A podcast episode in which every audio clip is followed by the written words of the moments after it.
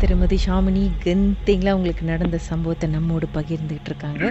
ஒன்று அவங்க வந்து ப்ரீ வெட்டிங் ஷூட்க்கு போகும்பொழுது கால் தடுக்கி கீழே விழுந்து ரத்தமாயிடுச்சு கையெல்லாம் அதுக்கப்புறம் ஹனிமூனுக்கு போயிருக்காங்க.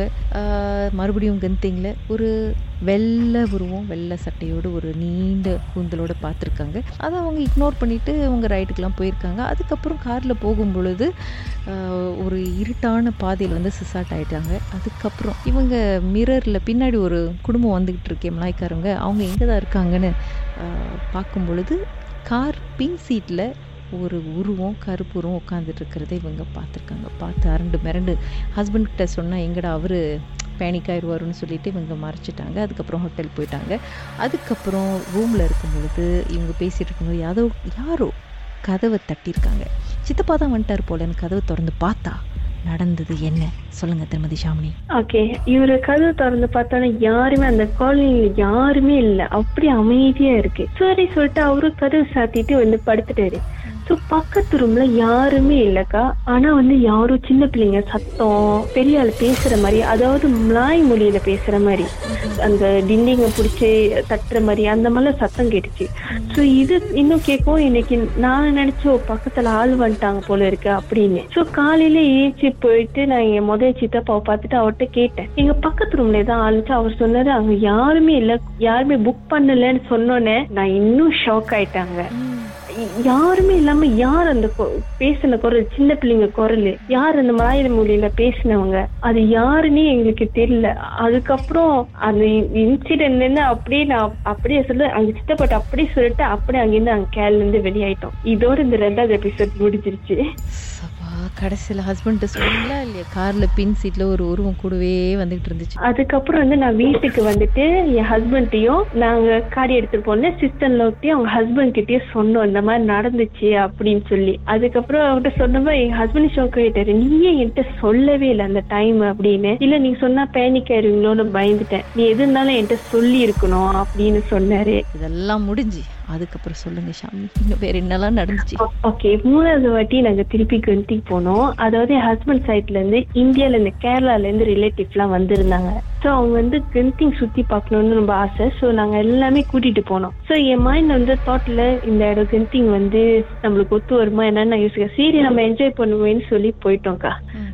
எப்போ ஹோட்டல் பார்க்கிங்ல தான் பார்க் பண்ணுவோம். ஸோ அது அது வந்து ரொம்ப மழை காலமா இருந்தனால சரியான பனி மூட்டம் வர. ஸோ அந்த டைம்ல நம்ம எங்க எந்த ஹோட்டல்ல போய் காடி பார்க் பண்ணணும்னு தெரியலக்கா. எந்த ஹோட்டல்ல போய் பார்க்க சரி பார்க்கிங் கிடைச்சிச்சேன்னு சொல்லிட்டு நாங்களும் போய் பார்க்கிங் பண்ணிட்டு அந்த லாட் நம்பர் எல்லாம் போட்டோ பிடிச்சிட்டு நாங்க நேரம் எல்லாம் சுத்தி பார்க்கறதுக்கு அவங்களுக்கு கூட்டி போயாச்சு. ஸோ இந்த எல்லாம் சுத்தி பார்த்துட்டு சரி கீழே கீழே வந்து ஒரு சைனீஸ் டெம்பிள் இருக்கும். ஸோ அங்க போகலான்னு சொல்லிட்டு நாங்க காடியை பா பார்க்கிங் இடத்துக்கு போனோம். நாங்க எல்லாமே இந்த டேர் வந்து சரி நாங்க ரெண்டு பேர் போனாதான் ஆபத்து ஃபேமிலி எல்லாருமே போனோம்க்கா. கா காடி வந்து அதே மாதிரி பிளாக் நம்பர் இன்ன வரைக்கும் நீங்க பிளாக் நம்பர் கேட்டா கரெக்டா சொல்லுவேன். எட்டு வி லெவல் அஞ்சு ஏ அதை தேடி தேடி கிட்டத்தட்ட நாலு ஹவரா நாங்க வந்து காடியை தேடிக்கிட்டு இருந்தோம்க்கா. எந்த பிளாக்கிங்ல போட்டோன்னே எங்களுக்கு தெரியல. எந்த ஹோட்டல்ல நாங்க பார்க்கிங் பண்ணிட்டு வந்தோன்னே எங்களுக்கு தெரியல. நாங்களும் சரி தேடுறோம் தேடுறோம் தேடுறோம். கிட்டத்தட்ட நாலு ஹவரா தேடுறோம்க்கா. ஸோ ஒரு சைட் வந்து நான் என் ஹஸ்பண்டும் அவங்க சிஸ்டர் எல்லாமே போயிட்டு இருந்தாங்க இன்னொரு சைட் நானும் என் கொழுந்தனும் சரி தேடிக்கிட்டு இருப்போம்னு சொல்லிட்டு போனோம்க்கா ஒரு இடத்துல போய் நிக்கும் போது ஒரு காடி அப்படியே வந்து பூசனை பிடிச்சி போய் உள்ள செடியெல்லாம் முளைச்சி நின்னுச்சுக்கா.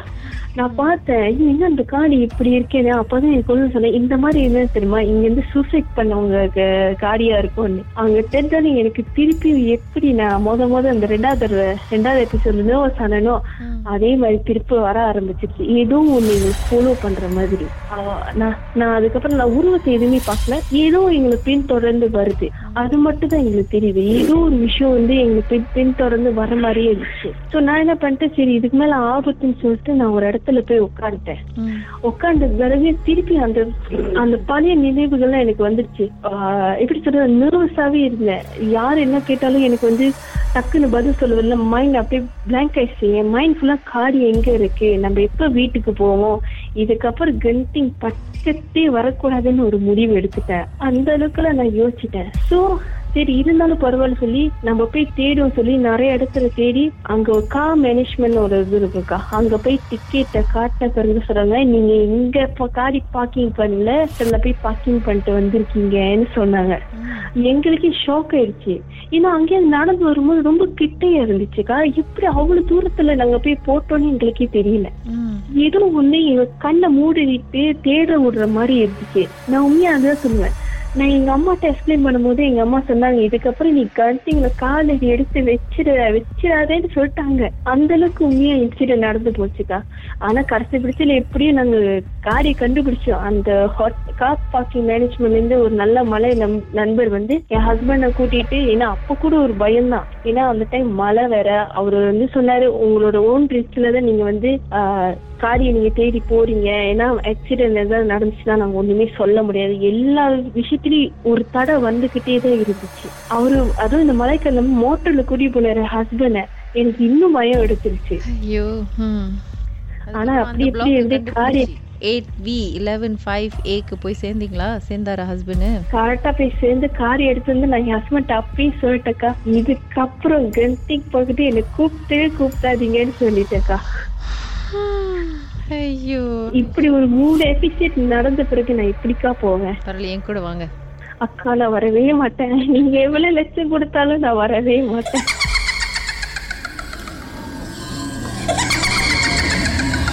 உங்க வாழ்க்கையிலும் மர்மமான சம்பவம் நடந்திருக்கா? அதை எங்களோட ஷேர் பண்ணணும்னு நினைச்சீங்கன்னா வாட்ஸ்அப் பண்ணுங்க. பூஜ்ஜியம் ஒன்று ஆறு நான்கு ஒன்பது ஒன்று மூன்று மூன்று மூன்று மூன்று. உங்க பெயர் அதுக்கப்புறம் ஹேஷ்டாக் எம் டி அப்படின்னு டைப் பண்ண மறந்துடாதீங்க மர்ம தேசத்தில் இடம்பெற்ற கதைகளை மீண்டும் கேட்கணும் அப்படின்னு நினைச்சீங்கன்னா ஷாக் என்ற ஆப்லயும் இருக்குங்க. S Y okay language setting தமிழ்னு செட் பண்ணுங்க. சர்ச் பட்டன்ல மர்ம தேசம்னு டைப் பண்ணுங்க. ஷாக் காஸ்ட் பக்கத்தில் மர்ம தேசத்தில் இடம்பெற்ற எல்லா கதையும் நீங்கள் கேட்கலாம். Ragaville Marmadesa